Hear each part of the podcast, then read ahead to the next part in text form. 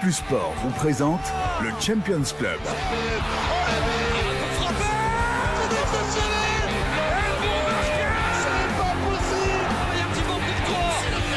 C'est le Champions Club, présenté par Vincenzo Turo. incroyable C'est pour ça que la Ligue des Champions est la plus belle compétition au monde Ciao les amis, bienvenue dans le Champions Club. C'est un réel plaisir d'être ici en studio pour euh, évoquer les huitièmes de finale. Retour de cette semaine en Ligue des Champions. Merci de nous suivre, euh, vous le savez, hein, sur toutes les plateformes, que ce soit en télé, sur le site de Pix Sport, mais également à l'écoute au niveau des podcasts. Merci à Alex Teclac et à Jonathan Lange d'être là. Salut les amis. Salut Vincenzo. Vincenzo, merci à toi. Alex, tout élégant, hein Oh, il est beau. Ah, j'ai fait ce que j'ai pu, écoutez, mais en tout cas, tous les honneurs vont à Jonathan Lange. Je tiens, vous alliez le dire, mais je vous spoil. Je tiens, voilà, comme ça, je, je t'ai dit. C'est la première fois t'ai dit, déjà voilà. de l'émission. Je, te Je l'avais écrit. Oui, ben non, c'est pour Mais moi. pourquoi le C'est pour moi. féliciter, le rédacteur Mais en chef le- de la DHT Plus Bien rattrapé. Le féliciter pour son superbe temps et sa superbe performance au semi de Paris. Il faut quand même le noter parce que, non, mais je blague, là, je blague plus. Sérieusement, grosse perf de, de notre ami Jonathan Lange. Donc, le euh, seul voilà. vrai sportif du plateau. Exactement. Euh, bravo et félicitations. Merci. Euh, vous allez voir tout ça sur Strava, vous lui demandez une petite, euh, petite demande d'amis pour l'ajouter. Le programme de la semaine qui nous attend en Ligue des Champions, le, le voici bien sûr. Ça passera par deux multi-live. Vous connaissez les horaires, 20h15 en direct sur Pix Plus Sport et du lourd. Bien évidemment, Liverpool Inter, Bayern, Salzbourg. euh, C'est plus serré qu'il n'y paraissait il y a quelques semaines au tirage au sort. Et puis mercredi, euh, City euh, Sporting, pour le coup, euh, c'est déjà fait, hein, puisque le Manchester City s'est imposé hein, largement 0-5 euh, à la maison avec un KDB qui a été euh, le meilleur sur la pelouse ce week-end lors du derby mancunien. Real PSG, forcément, ça c'est le match à ne pas manquer. On connaîtra donc 4 quatre des premiers quarts de finalistes aussi, je le disais, avec une certitude City et peut-être une demi-certitude Liverpool. On fera le point tout à l'heure aussi, tout à l'heure sur cette affiche. Là, euh, les coups de cœur d'abord pour commencer cette émission comme euh, d'habitude. Je me tourne d'abord vers euh, Jonathan, dis-nous tout. On va évoquer Manchester City. On va évoquer leur adversaire du huitième de finale aller et surtout les supporters du Sporting. Franchement, on parle souvent des, fans anglais, mais ce qu'ont fait les les supporters du Sporting à chanter à 0,5 euh, dans un stade Alvalade qu'on a souvent vu vide en période Covid, euh, c'était juste merveilleux. Donc voilà, chapeau à eux. Euh, C'est beau aussi comme ça. Ouais, et c'est vrai que ça a marqué pas mal de monde parce qu'on en parlait encore vendredi dernier en réunion avec Mathieu Istas qui était sur place lors de la rencontre aller et qui m'a dit il faut absolument ressortir cette semaine euh, ces images-là parce que ça nous a foutu la, la chair de poule. Il était accompagné de euh, Benoît Tans. Merci pour ce beau coup de cœur. C'est vrai. Alex, euh, c'est qui toi ton coup de cœur de ces dernières semaines? Moi, j'ai pris Thiago Silva parce que c'est vrai que bon, on en parle un petit peu moins, même si c'est quand même le taulier de cette défense de Chelsea, mais on était là, on a assisté à sa grosse perf hein, lors, de, lors du, du match de Ligue des Champions. Euh, il a tout simplement été énorme. Alors tout le monde a plébiscité Kan- Kanté, qui a à juste titre a fait un gros match, mais je trouve que lui a vraiment été euh, très impressionnant. 12 interceptions euh, défensives donc tout, tout au long de la rencontre, ce qui est quand même sont des chiffres qui sont quand même rares à, à noter. 12, 12 interceptions, c'est très rare. hein, votre propension à tout de suite basculer vers Non. les chiffres, on en parlera en fin Oui, je sais, mais vraiment là, c'est significatif parce qu'il faut pouvoir le faire au niveau Ligue des Champions, quoi. C'est vrai Il qu'il était énorme. monstrueux. Il était vraiment trop fort. Vraiment, et depuis qu'il a signé à Chelsea, on a l'impression euh, qu'il a gagné quelques années. Ouais. Et que, oui, c'est ça, et que Christensen et Rudiger, euh, tout à coup, sont devenus des- de très grands défenseurs centraux grâce à lui, en fait. Et il masque beaucoup de- d'erreurs de, de ses partenaires et il en rattrape énormément. Donc, euh, vraiment, chapeau. Ouais, Chelsea qui euh, affrontera Lille là pour valider hein, la semaine prochaine son ticket pour les quarts de euh, finale. Vous le savez, euh, dans ces émissions de multilive sur Pix Plus Sport, on est parti à la rencontre forcément des Diables qui jouent à, l'étranger, mais aussi des figures marquantes de notre compétition. Et on est allé voir un certain Joshua Zirkzee, l'attaquant du Sporting d'Anderlecht. Tout ça évidemment en corrélation avec le Bayern à Munich. Il nous livre les secrets du club allemand. Ce sera à découvrir mardi soir, donc en direct. Voici un petit extrait.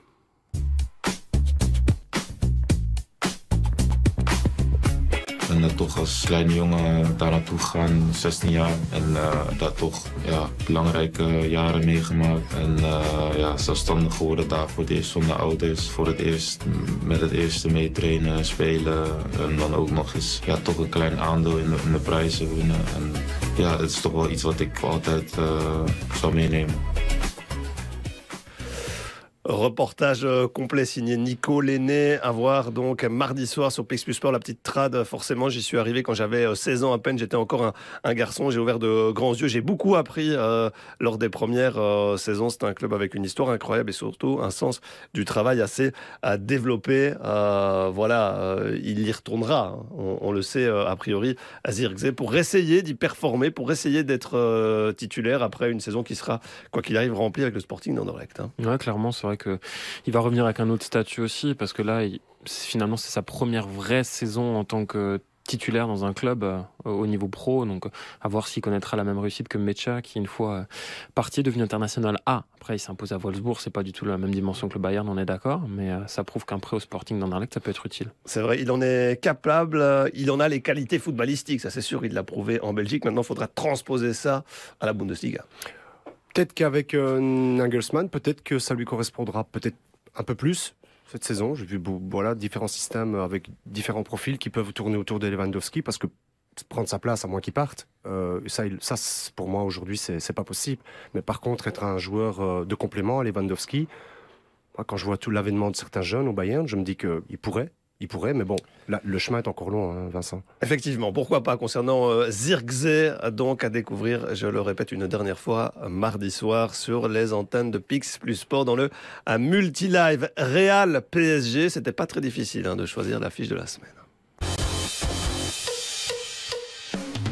L'immanquable. Oui, ça c'est à ne pas rater, bien sûr. On le classera dans cette catégorie-là. Le Real euh, qui vient de fêter ses 120 ans d'existence. Le Real et ses supporters madridistes qui attendent euh, tout simplement une nuit magique. L'opération remontada est en cours. Alors, depuis euh, le match aller, le succès parisien 1-0, le succès parisien qui aurait dû être plus large, hein, vu la physionomie de la rencontre, on a le sentiment, John, que les dynamiques se sont un petit peu inversées ou qu'elles se sont désormais, qu'elles sont opposées, en tout cas, vu les récents succès d'un côté et les manquements de l'autre. Bah en tout cas, quand on regarde les résultats du Real, c'est euh, beaucoup de sérénité finalement euh, qui émane de cette équipe. 3-0 contre Alaves, 1-0 contre le Rayo Vallecano, c'était un peu poussif. 4-1 contre la Real Sociedad ce week-end. Donc voilà, surtout ils s'envolent en Liga. Euh, maintenant, ils ont 8 points d'avance. Et je pense que le parallèle, il est à faire là.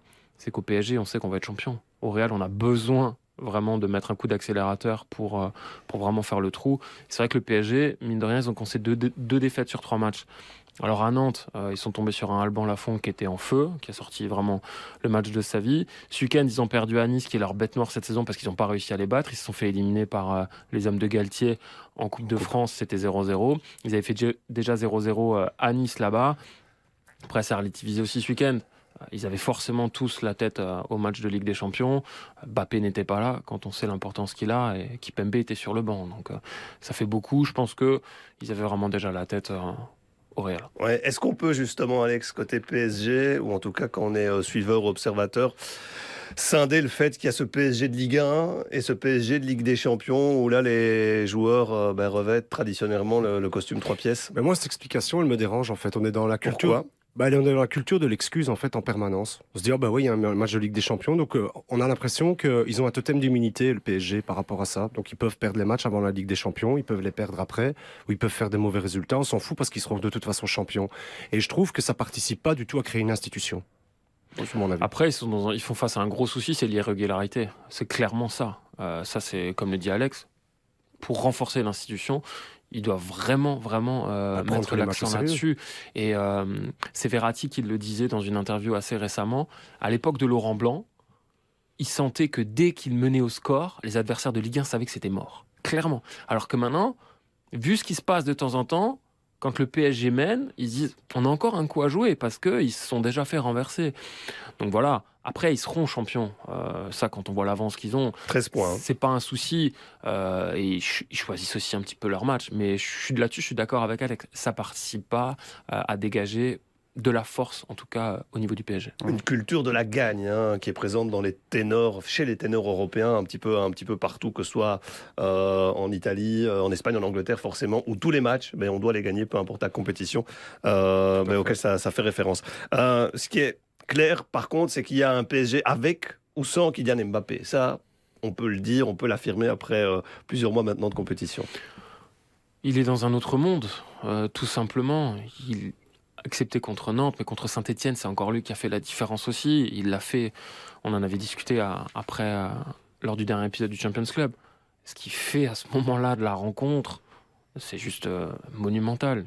C'est le, moi vraiment, je me répète, il me fait penser au, Ronaldo 1.0, vraiment 1.0, donc le vrai Ronaldo avant qu'il ait tous ses soucis au genou. Pour l'instant, à deux contre un, il, est injouable. Hum. Et tu fais penser ou bien tu, tu fais vraiment la comparaison? Ah ouais, je le vois vraiment dans ce Ronaldo le brésilien. Pour je comprends, parce qu'il est capable de renverser les matchs, mais je trouve qu'il doit être dans des situations précises vraiment ces situations qui lui correspondent encore. Euh, par exemple, euh, quand tu, vois le but qu'il met, euh, bah, qui, est le but contre contre le Real, évidemment, il passe entre deux joueurs, il profite, voilà, petite perte de balle au départ, mais bref, il a besoin vraiment de se retrouver dans des situations bien précises. je veux dire par là que la créativité de Ronaldo, enfin le vrai, pour moi, elle n'est pas encore prête d'être égalée. égalée il y avait quelque chose de magique chez lui, c'est que l'inattendu se produisait avec lui. Avec Mbappé, tu sais que quand il est face à ses adversaires et qu'il est lancé, qu'il va créer des, qu'il est, percutant et qu'il va, et va réussir grâce à sa vitesse, à sa force, à sa technique aussi, à faire des différences. Mais Ronaldo, rappelle-toi les buts qu'il a inscrits, il partait du milieu de terrain, il driblait 4, 5 défenseurs adverses, et puis il allait planter un but. Et ça, je pense que. Mais c'est vrai, c'est surréel. Hein. Moi, j'ai plus jamais revu, et j'en reverrai plus jamais, je pense, un attaquant comme lui. Je comprends ta comparaison, le fait qu'il soit déterminant, qu'il peut, être, peut être déterminant pour son équipe. Mais je crois que Ronaldo. Euh, non, pour moi, c'est un mythe ce joueur. Ouais, il avait un côté déroutant aussi, euh, le Brésilien. C'est vrai que quand on voit les passements de jambes, même dans le langage corporel, hein. je trouve qu'il y a une vraie similitude.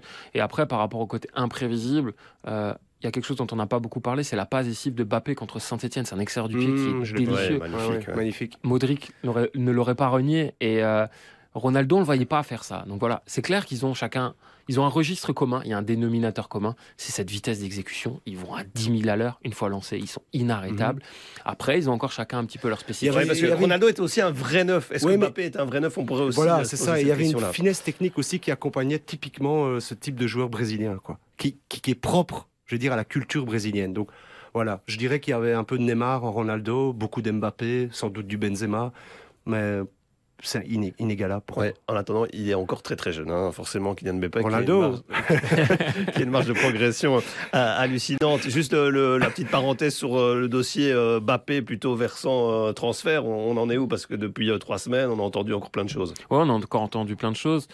Il faut savoir que Kylian Mbappé, il maîtrise énormément de choses a commencé par sa communication. Il est passé euh, devant les micros après le match contre Saint-Etienne. Pourquoi? Parce qu'il venait de devenir le deuxième meilleur buteur de l'histoire du PSG. Il en est à 156 buts. Alors il est encore loin d'Edinson Cavani qui en est à 200 tout rond. Cavani a fait les choses bien. Et Kadi Mbappé, il reste Eddy. On va voir si ça va se passer. Bien sûr qu'être le meilleur buteur de l'histoire du PSG, on ne peut pas cracher dessus. On va voir ce qui va se passer. Quand Mbappé dit ça, il l'ouvre ou il c'est une micro-ouverture quand même dans sa communication. De toute façon, tout est analysé D'accord, mais tu penses que c'est avec lui. Cette stat-là, même si on, sait que le gamin, il adore battre tous les records, est-ce que ça, ça peut le faire rester? Ça peut potentiellement le rester. De toute façon, au PSG, on sait que si on le fait prolonger, ce sera sur une courte durée.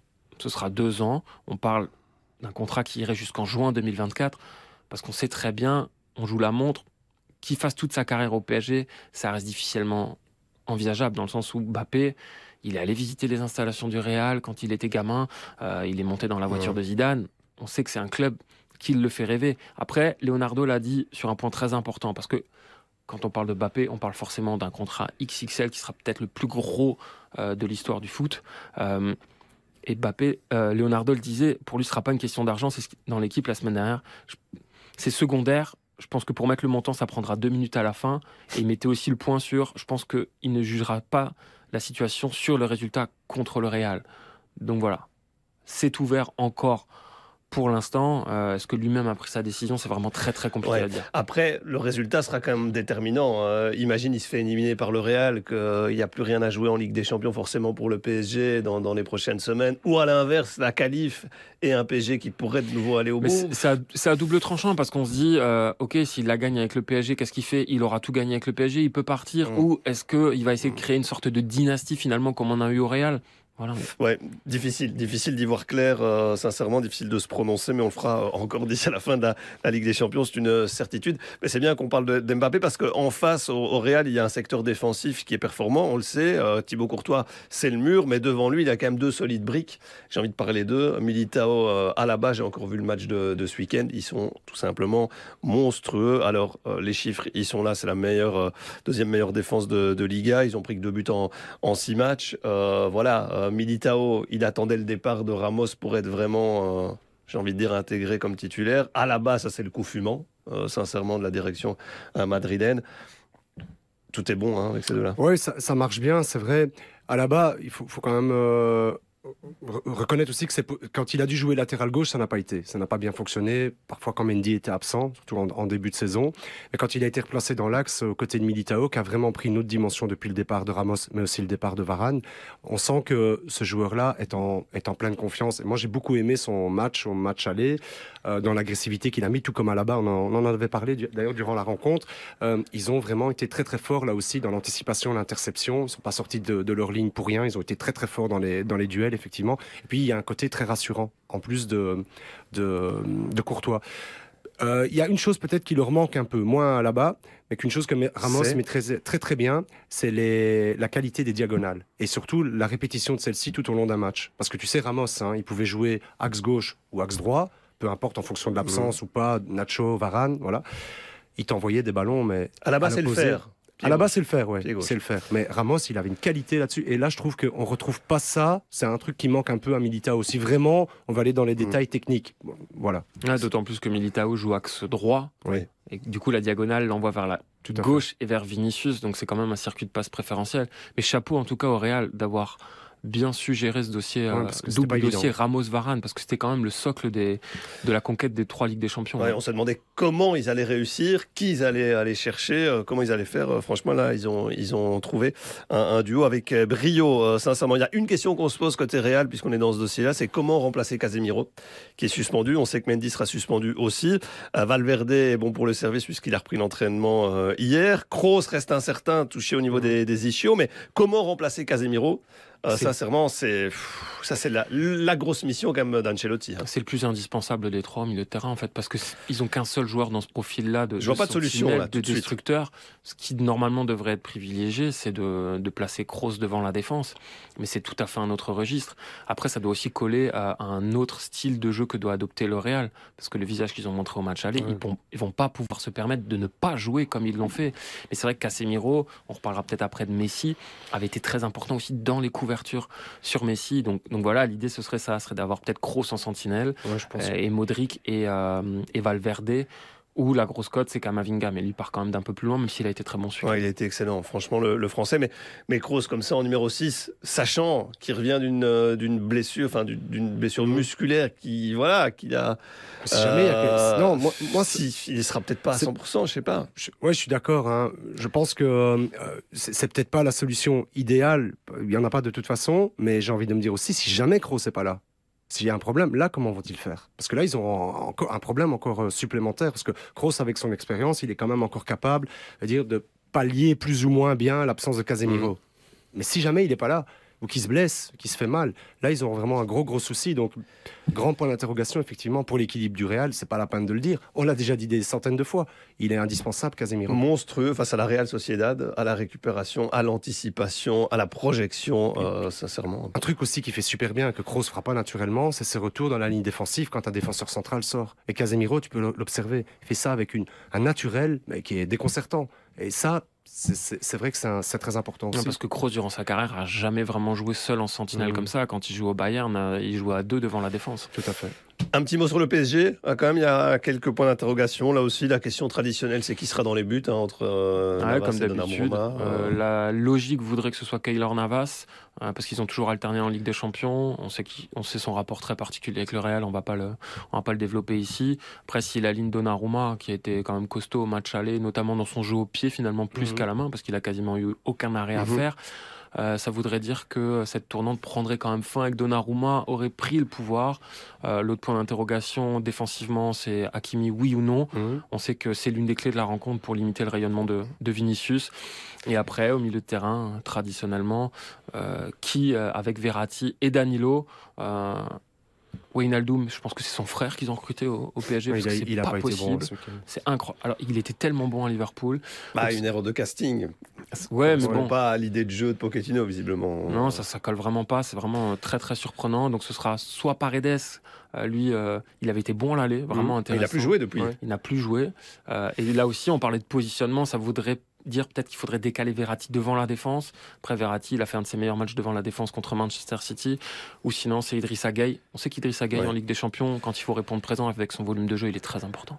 On attend quand même Messi, on attend quand même Neymar dans ce genre de, de confrontation, euh, Alex, avec euh, bah oui, tous les paramètres euh, à gérer. Offensivement, on sait ce qu'ils peuvent apporter. Défensivement, on sait ce qu'ils peuvent vous coûter. hein. C'est chaque fois un peu la même ritournelle euh, aussi. Bah oui, c'est ça, quoi. Le, le disque est presque un peu rayé, mais c'est vrai qu'on en revient toujours à ça, à voir comment, comment ils se comporteront, quel sera l'équilibre de l'équipe avec eux, s'ils feront la différence, est-ce qu'il y a plus à gagner ou à perdre. Évidemment, c'est toutes des questions. euh, effectivement. Bon, le match nous, nous racontera sa propre histoire. hein. On verra dans quel état ils seront, dans quel état mental ils seront, parce que Messi peut-être un peu moins, mais Neymar, je l'ai déjà vu quand même se défoncer et défendre quand euh, me dire la fiche est intéressante. Ah il ouais. a déjà il fait. l'a fait en Ligue des Champions, hein, sur le Final 8, il l'a Ah oui. fait. Après, Neymar revient aussi doucement mais sûrement. Euh, on l'a vu à Nice encore, euh, un chiffre pour euh, résumer sa, sa performance. 22. Ouais, le nombre de ballons perdus. ouais. Ça fait mal. Donc voilà, il n'est pas encore au top, ça c'est clair. Mais on l'a vu sur son entrée, il avait été très très bon. C'est vrai. Juste une dernière. Ramos sera là ou sera pas là, tiens? Sergio Ramos. Oh, sur le banc au mieux. C'est vrai qu'on oublie presque qu'il est là-bas, quoi. Ouais, J'aurais Ça- bien ça- voulu voir ce Real PSG avec ça Ramos sympa. portant le maillot du PSG dans la défense Et euh, un but. parisienne. non mais chez lui, quoi, dans sa maison, dans, ce- dans ce Bernabeu, ça Ouais. aurait quand même été. euh, Au tir au but sur le cinquième tireur. Ah, qui sait, qui sait, parce que oui, avec ce- cette abolition de la règle du but à, à l'extérieur, ça pourrait nous amener pas mal de prolongations, tiens, ces prochaines semaines. Voilà donc pour cette large page, on aurait pu faire toute l'émission là-dessus. hein. Ça, c'est une certitude. En attendant, on va toucher quand même un petit mot sur un de nos diables rouges qu'on pourrait voir cette semaine. Ou pas. Noir, jaune, rouge. Oui, je dis ou pas parce qu'avec lui c'est toujours la même chose aussi. Divock Origi, on rappelle qu'il a 26 ans, qu'il porte toujours le maillot de Liverpool, hein, pour ceux qui euh, euh, l'auraient euh, oublié. Divock Origi, arrivé en 2018 hein, là-bas, statut de légende, etc., etc. Son temps de jeu en 2022, t'as fait les calculs ou pas Ouais. Alors 33, matchs en- 33 minutes en deux matchs de championnat, pardon, 23 minutes face à Chelsea dans un match à prolongation où il a réussi son tir au but comme tout le monde. Une seule titularisation en Cup contre Norwich où il a été intéressant. Euh, C'est tout simple. Liverpool en 2022 et 14 matchs au calendrier. Euh, on voit son faible nombre d'apparitions alors que Mané et Salah étaient à la Coupe d'Afrique. Donc voilà, c'est très très compliqué pour, euh, pour Divock, même si comme tu l'as dit, c'est pas un joueur comme un autre à Liverpool. Ouais, quatre petites apparitions, euh, un- une petite titularisation. On rappellera, et on va le revoir pour ceux qui nous suivent sous l'aspect vidéo, bah, qu'il a marqué un petit but en Ligue des Champions. C'était à Milan lors de la cinquième journée. Oui, et là aussi, on se dit euh, qu'on pourrait le voir parce que euh, ben, euh, le score fait qu'avec cette avance 2-0 qu'ils ont été chercher à, à l'aller, là-bas à l'extérieur, qui seront à la maison, Mm. qu'il aura peut-être un petit peu de temps de jeu si tout se met bien. Ouais, mais ouais. Si tout se met bien. Si tout se met bien, peut-être qu'il aura du temps de jeu. Commencer le match, évidemment, on est tous conscients que ce sera pas le cas, mais voilà, je crois que euh, j'ai vu euh, le match dont tu parles face à Norwich, où il a donné un assist à Minamino. Ben, Minamino jouait, Tsimikas jouait, lui jouait. Ça veut dire beaucoup de choses. Bah, ce serait des titulaires dans beaucoup d'autres clubs. C'est hein. l'équipe B, quoi. Enfin, c'est c'est un manque de respect B. de dire ça. Bah, mais ce sont les joueurs qui jouent pas, qui sont pas titulaires. Bah, Origi, c'est même le plan B' finalement. Parce Parce qu'on sait. Ouais. C'est, il y a les trois fantastiques historiques que sont Mané, Salah et Firmino. Firmino, on sait qu'il joue euh, de temps en temps un peu moins parce qu'il est menacé par, euh, par Jota ou par Luis Diaz. Tu parlais de Minamino, Oxlade Chamberlain, même Harvey Elliott de Ouais. temps en temps. Voilà, faut faire le compte. Il y a que 11 places sur le terrain, quoi. Ouais, et du coup, on va se reposer la question de son avenir à la fin de la saison. Je le disais, à 26 ans, est-ce qu'il n'est pas temps maintenant bah, d'aller voir, d'aller voir ailleurs, d'aller dans un club où il aura ce statut de, de titulaire, tout simplement, non? Oui, c'est vrai que pour son envie de jouer, sans doute. Après, je comprends aussi qu'un. Je me mets, la- me mets du côté de l'entraîneur de club, il se dit bon, j'ai un tout bon là qui peut, voilà, qui dit rien, qui est pas, qui est pas négatif à Oui, l'entraînement. qui d'accord, mais il va sort. quand même chercher Mais- Luis Diaz. Oui, oui, non, mais j'allais terminer. Je veux dire par là que euh, est-ce que lui a, a, vraiment envie de ça? Est-ce que c'est dans ses ambitions? Est-ce qu'il a envie de quitter un club dans lequel il, va gagner beaucoup de choses, beaucoup de trophées? À la fin de sa carrière, il aura quand même un curriculum vitae sans avoir beaucoup joué fait de trophées, mais ah c'est assez incroyable. Maintenant, mais... Bah oui, mais ça compte aussi hein, pour les mm. joueurs. Et est-ce que lui, avec le bien-être, peut-être qu'il a construit là-bas, pas sa famille, etc., euh, sa, vie sociale, euh, si j'en sais rien. Si les Reds sont allés chercher Diaz, c'est pour préparer l'après Salah. On sait qu'il y a des, quand même un, contrat qui se termine tout doucement. Mhm. Euh, l'après Mané aussi, parce qu'ils vont pas être éternels non plus. Origi, pour un entraîneur, hein. c'est le joueur parfait. Il ne dit jamais rien. Il joue, il marque. Les supporters l'adorent. Alex le disait, il y a le côté palmarès, il est en train de s'en forger. Iconique aussi. Hein. Voilà, et pourquoi partir finalement pour lui, pour aller jouer avec tout le respect que j'ai pour une équipe comme Newcastle ou comme Wolverhampton, là où il avait été cité, euh, où il a finalement il aurait presque tout à perdre. Quand tu as, connu le plus haut niveau, c'est après difficile de te dire ok même si tu joues pas, il y a rien à faire. Bon, il est rentré dans la légende du côté de Liverpool grâce à ses buts dans les derbies. Euh, face à Everton, mais, aussi ses buts contre le Barcelone. Quand tu as été joueur de foot, jouer 20 minutes par-ci, 10 minutes par-là, euh, est-ce que ça te plairait? Enfin, est-ce que bah, tu peux t'en contenter? ben, ça dépend. Je, je, je, veux dire, je peux difficilement me mettre à sa place et le juger. Je trouve que c'est très délicat. C'est même un peu indécent de ma part de faire ça. Je comprends ce que tu veux dire, Vincenzo. Mais si lui, ça ne le titille pas plus que ça, bon, il faut simplement respecter ce qu'il a envie de faire. parce que des opportunités de partir, il en a déjà une. Oui, il en a eu beaucoup. Donc peut-être attend-il encore la fin de cette saison pour voir tout ce qu'il va gagner encore, parce qu'ils vont peut-être gagner le titre, Liverpool aussi ah oui, Ligue. Ils, vont peut-être gagner la Ligue des Champions. Euh, et ils ont déjà gagné la Coupe de la Ligue et ils sont encore en Cup. Tout à fait. Donc c'est difficile quand même de rencontrer aujourd'hui un, club. D'ailleurs, j'aurais dû, je me suis planté. Hein. Quand tu m'as demandé qui allait gagner la Ligue des Champions, moi je me demande si vraiment ça va pas être Liverpool. Mais il faut réfléchir, Alex, hein. préparer et réfléchir. Enfin, tu noteras quand même qu'avant les quarts de finale, j'aurais changé. T'essayes de prendre une porte de sortie. Euh, sans souci contre l'Inter ou non, il y aura. Oui, non, de toute façon, anti-inter. Mais non, à l'aller, à l'aller, vous m'avez, vous, m'avez presque traité de tous les noms d'avoir déjà dévoilé pratiquement le résultat. Tu es détesté désormais par la communauté italienne de Belgique. Désolé. ils vont passer même sur l'Inter a battu la Salernitana assez facilement. Ouais. Euh, bon, ça pas de Barella encore, hein, faut pas oublier de le signaler, euh, Vincenzo, parce qu'il est encore euh, suspendu. Donc, et il a été, il a été très bon ce week-end. voilà. D'accord. Allez, on plonge dans la deuxième partie de l'émission avec notamment pour commencer la belle histoire. La belle histoire. Et on va évoquer du coup un joueur de Salzbourg qui était à l'assist hein, sur le but lors du match aller face au Bayern Munich qui s'appelle Brendan Aronson. Alors est-ce que c'est le fils d'Aaron? Jonathan va nous l'expliquer. Ah non, contrairement à ce que son nom indique, c'est pas le cas. Hein. Euh, il n'est pas né quelque part en Scandinavie, non. C'est un gamin qui est né à Medford, dans le New Jersey. Alors, comme Stephen King, je vous arrête tout de suite, pas l'écrivain, l'ancien ah. milieu de Seattle et de DC United. Ah, Par contre, comme Calista Flockhart, alias Ali McBeal, fantasme de la jeunesse de Vincenzo Churro. Et surtout, comme Carl Lewis, le vrai, le seul, l'unique Carl Lewis, avec un dénominateur commun entre les deux, c'est cette manière de tout faire très vite. Le premier club d'Aronson, c'est le Real. Pas Madrid, pas Sociedad, ni Oviedo, mais New Jersey. Un club fondé par son papa où a joué son frère cadet Paxton, mais pas sa sœur Jaden. Et pour le plus grand bonheur de son papa, le jeune Aaron, il est plutôt doué. Il intègre le giron de l'Union Philadelphie, c'est le gros club du coin. Il a alors tout juste 10 ans. Il monte les échelons doucement, mais sûrement. Passe par le Bethlehem Steel, qui n'est pas sa terre promise, mais qu'une étape vers le monde pro, vers ce contrat qu'il signe à la fin de l'année 2018. Une découverte de la MLS au sprint. 2019, rookie de l'année. 2020, il permet à Philadelphie d'être la meilleure équipe de la saison régulière. Il est dans l'équipe type de la MLS et il devient surtout le joueur américain formé sur le sol US le plus cher de l'histoire quand Salzbourg l'engage il y a un an pour 6 millions plus 3 de bonus. Et entre le Red Bull et ce joueur qui a des ailes, forcément l'histoire ne peut être que belle. Les laisse découvre des talents de meneur de jeu. Il court, pas aussi vite que Carl Lewis donc, mais beaucoup plus longtemps. Un chiffre, 91,2 km cette saison en Ligue des Champions. J'ai fait les calculs, ça fait plus de 13 bornes par match. Personne n'a fait mieux. Et lui qui, gamin, pouvait pas regarder les matchs de Ligue des Champions à cause du décalage horaire, lui qui se passait l'hymne de la Ligue des Champions en boucle avant les matchs pour se motiver, n'en finit plus détonner. C'est un grand fan de Fortnite et il a fait très mal au Bayern. Cinq occasions créées face aux géants allemands. C'est du jamais vu pour un gamin de 21 ans dans un match à élimination directe depuis un certain Lionel Messi il y a 14 ans. Sauf que lui, il l'avait fait contre le Celtic, pas contre le Bayern. Et c'est peut-être pour ça finalement que ce surnom de Messi de Medford n'est pas si usurpé. Merci pour cette belle histoire. Le Messi de Medford, est-ce que ses parents, malgré le décalage horaire, regardent ses matchs dans l'autre sens? Je Oui. pense que oui. hein. Euh, très certainement, euh, Salzbourg qui a un vrai coup à jouer hein, face au Bayern Munich, euh, entre parenthèses de Bayern qui a coincé ce week-end face au Bayer Leverkusen. Il y a un petit quiz de préparer, un petit quiz sur la main. Je rappelle, euh, Ouais, Alex, c'est pas la peine de rappeler quoi que ce soit. Non, je mais suis lors de l'épisode précédent, Thomas Châtel s'est imposé. C'est vrai? Oui. Tu étais malade?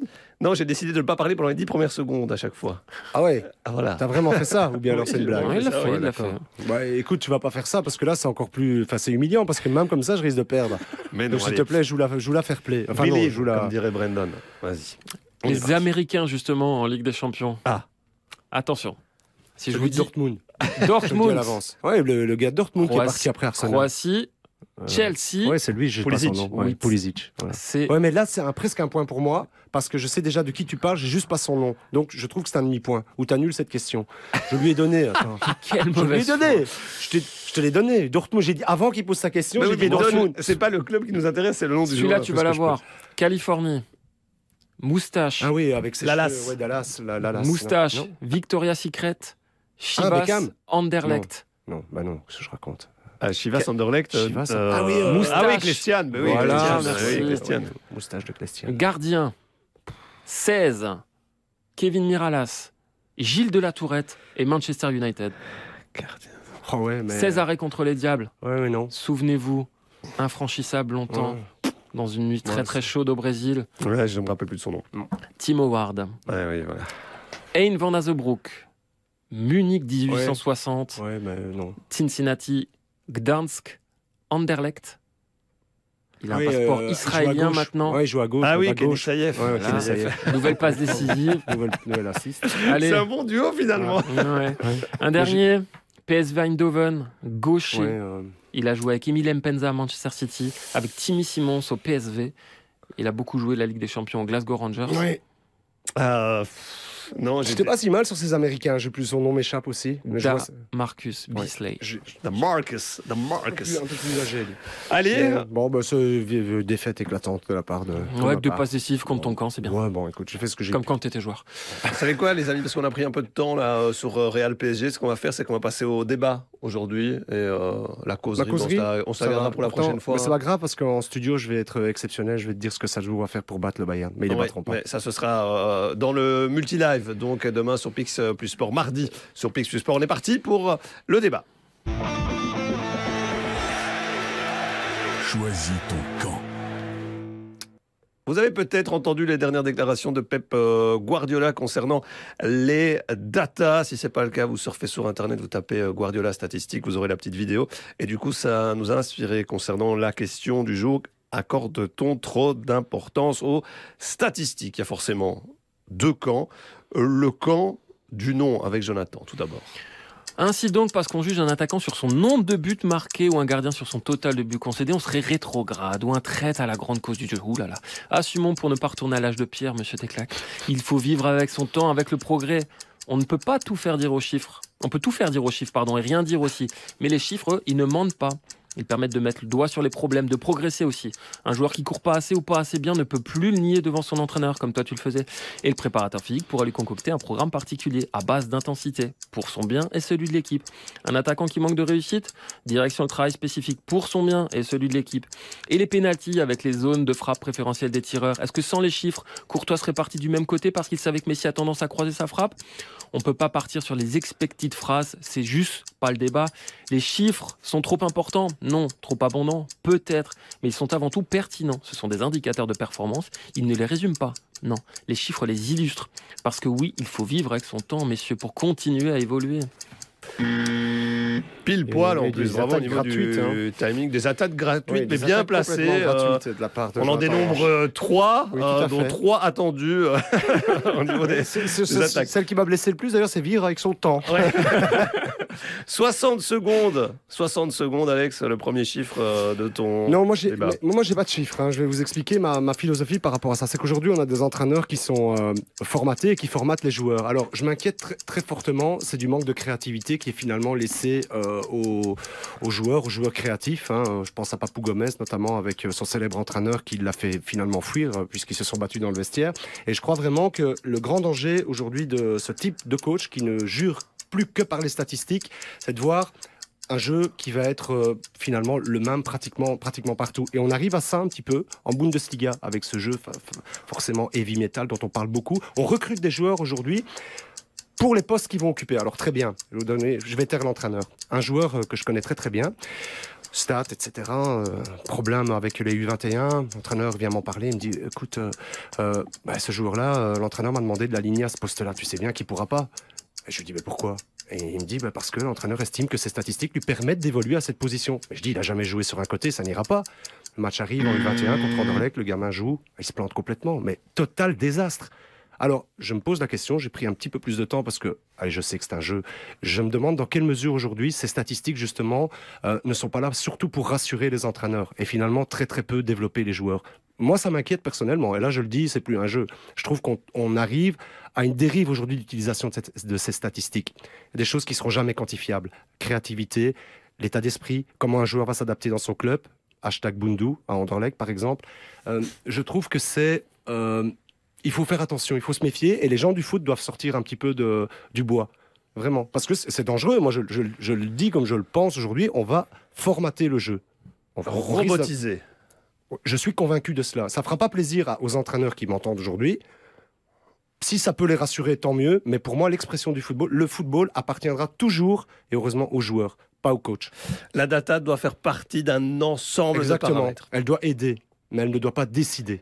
Il y a deux écoles, la vieille école et euh, la. C'était pas une attaque contre Jonathan. J'en ai profité juste pour eux, voilà. Mais laissez-nous votre avis. Euh, n'hésitez pas parce que c'est un débat intéressant qui euh, mériterait plus de deux minutes d'ailleurs, une partagée pour le temps de chaque côté. Il n'y a pas de souci. Il n'y a pas de souci, mon cher Alex. On termine avec les pronos. Les pronos. Oui, et à ce petit jeu-là, pour le moment, depuis le début de l'année 2022, le maestro des pronos, c'est Jonathan Lange. 6 sur 8 quand même. Il a fait 3 sur 4 euh, à deux reprises. Euh, ouais, franchement, la semaine dernière, enfin il y a deux semaines, 3 sur 4 aussi pour Thomas. Ouais. Et la dernière euh, fournée, là, moi, c'était quoi? J'étais pas bon On va pas en parler. Non, non, je, je, tairai les chiffres, Alex, euh, malheureusement, puisque. Tu m'épargnes. Tu, tu n'es pas de cet acabida. Alors, quatre rencontres et donc quatre euh, pronos. On commence par Bayern, Salzbourg, 1 X ou 2 Alex? 1. 1. C'est tellement évident. 1, 1. Et bah, je vais dire 1, même si. Tu vois un X? Et aller au penalty. Je sens que tu vois Le problème, c'est que j'ai un vol le retour très tôt. tu vois un. tu espères un ou deux, quoi. voilà. Euh, exactement. L'autre rencontre, c'est Liverpool-Inter. Mais on sait que ce sera un. Oui. 1. 1. Et je dis X euh, quand même. Et puis euh, mercredi de rencontre Real PSG. Là, c'est plus compliqué peut-être, quoique quand on est français. X qui signifierait donc une qualification du Paris Saint-Germain. Non, moi je vais dire 1. Prolongation, victoire du Real au, au pénal. D'accord. Et je vais dire euh, un aussi. Et puis euh, la dernière rencontre, euh, City Sporting. Un. Un. Oui. un. Voilà, pour les pronos, vous, les pronos, vous connaissez l'adresse pixprono.be et tous les beaux cadeaux à gagner. C'est toujours d'actualité, bien sûr. Bonne chance à toutes et tous. Merci Alex. Merci à vous. Merci, à John. Merci de nous suivre dans le Champions Club. Et à la semaine prochaine. Ciao, ciao.